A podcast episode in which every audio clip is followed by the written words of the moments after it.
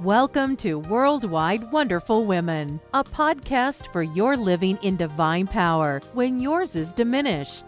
A podcast where encouragers receive encouragement. We understand these are hard times. You may find that it is becoming more of a challenge for you to remain strong as you give of yourself continuously. That's why this is the place to join other women globally who face the same challenges as you. So join us regularly to receive biblical insight not to faint, but to stand strong. This is the podcast to be rejuvenated and revitalized. Now, let's join our host, Paula Harris.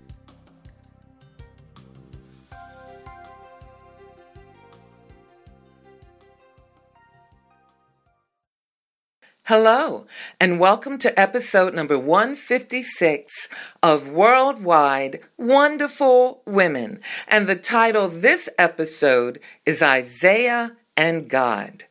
We're going to have a blessing going through Isaiah chapter 6, verses 1 to 13 this month.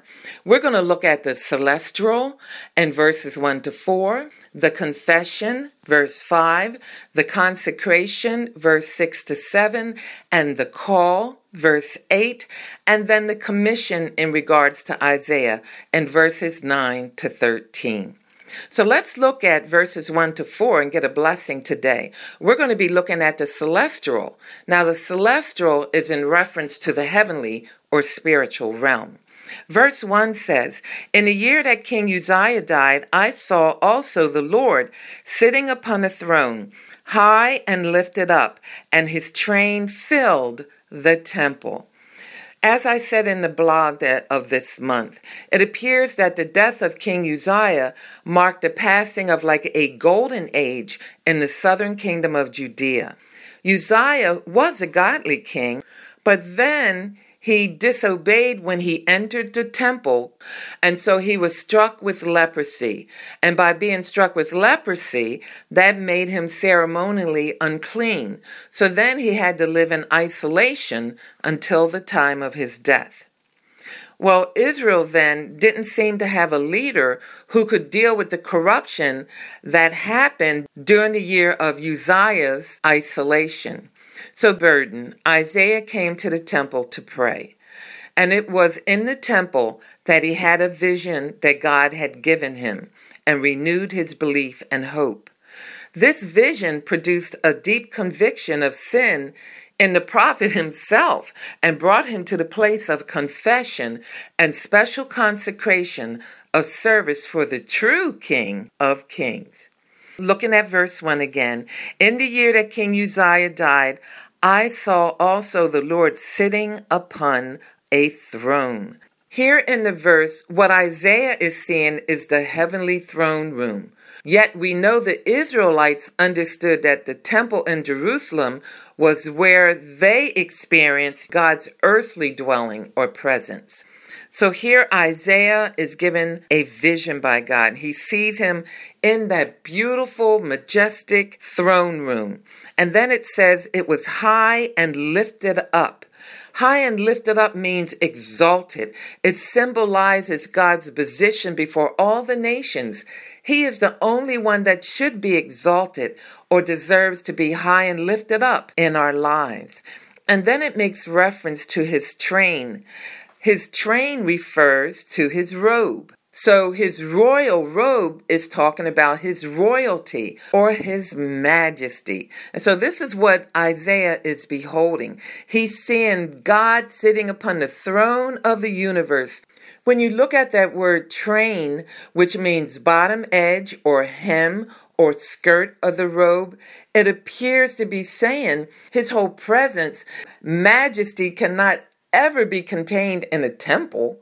You know, we know in 1 Kings chapter 8 verse 27, Solomon had stated that no temple could contain God, and that in fact, even the heavens couldn't contain him. So here, when it says the train filled the temple, it's just really talking about just, I guess, just a minute part of God, because really nothing can contain God, but there was a evidence of his presence there. So here, and just in verse one, we're seeing the celestial, in that in the year that King Uzziah died, I saw the Lord sitting upon the throne, high and lifted up and his train filled the temple.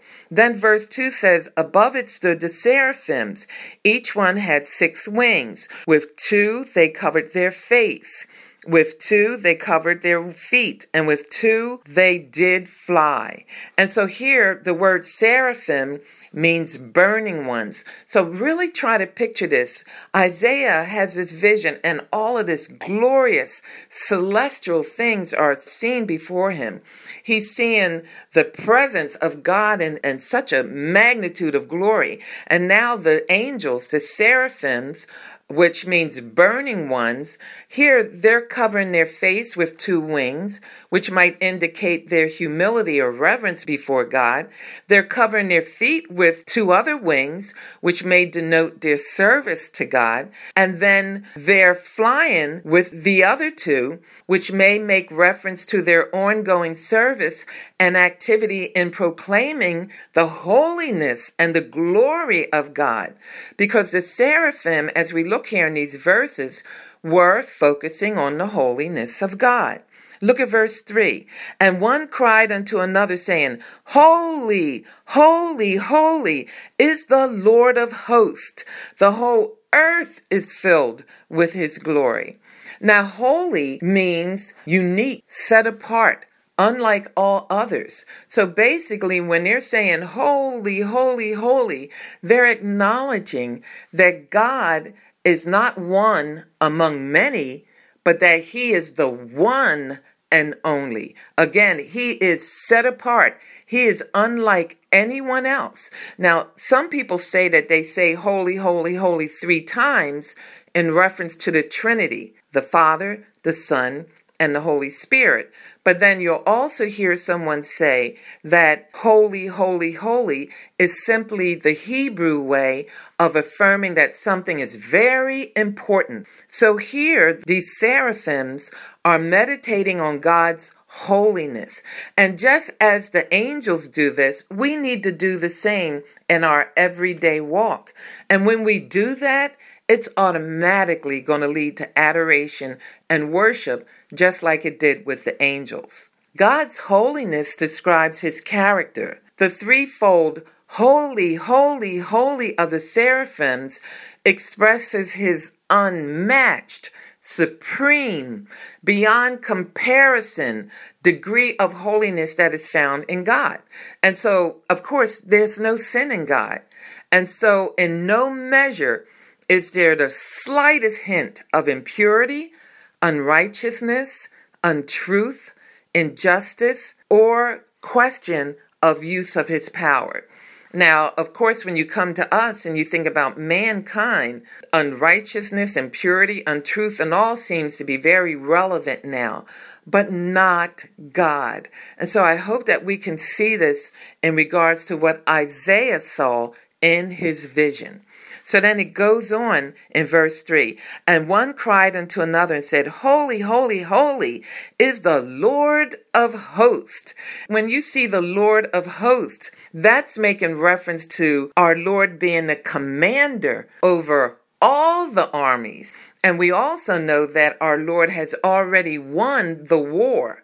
Now, we might have some battles to fight here on earth, but we have won already. Jesus Christ has completed everything that is necessary for us to have the victory over death and sin. And so here the war has been won. It is complete, but we won't see all the manifestation of it until Jesus comes back. Here the Lord of hosts is what he sees in this vision. And it talks about the whole earth is full of his glory.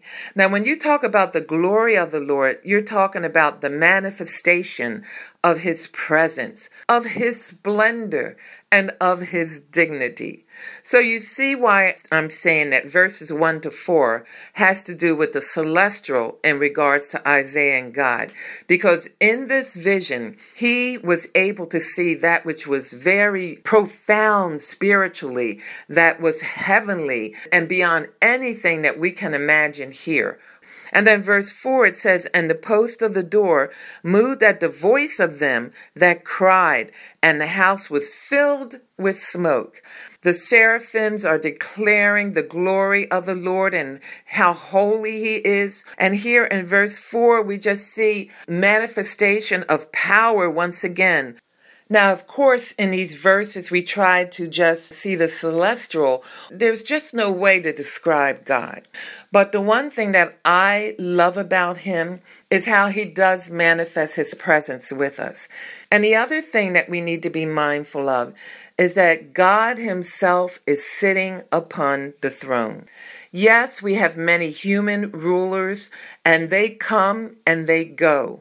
But we need to be reminded again and again that God is still in control of the affairs of this world. He's holy. There's no one like him.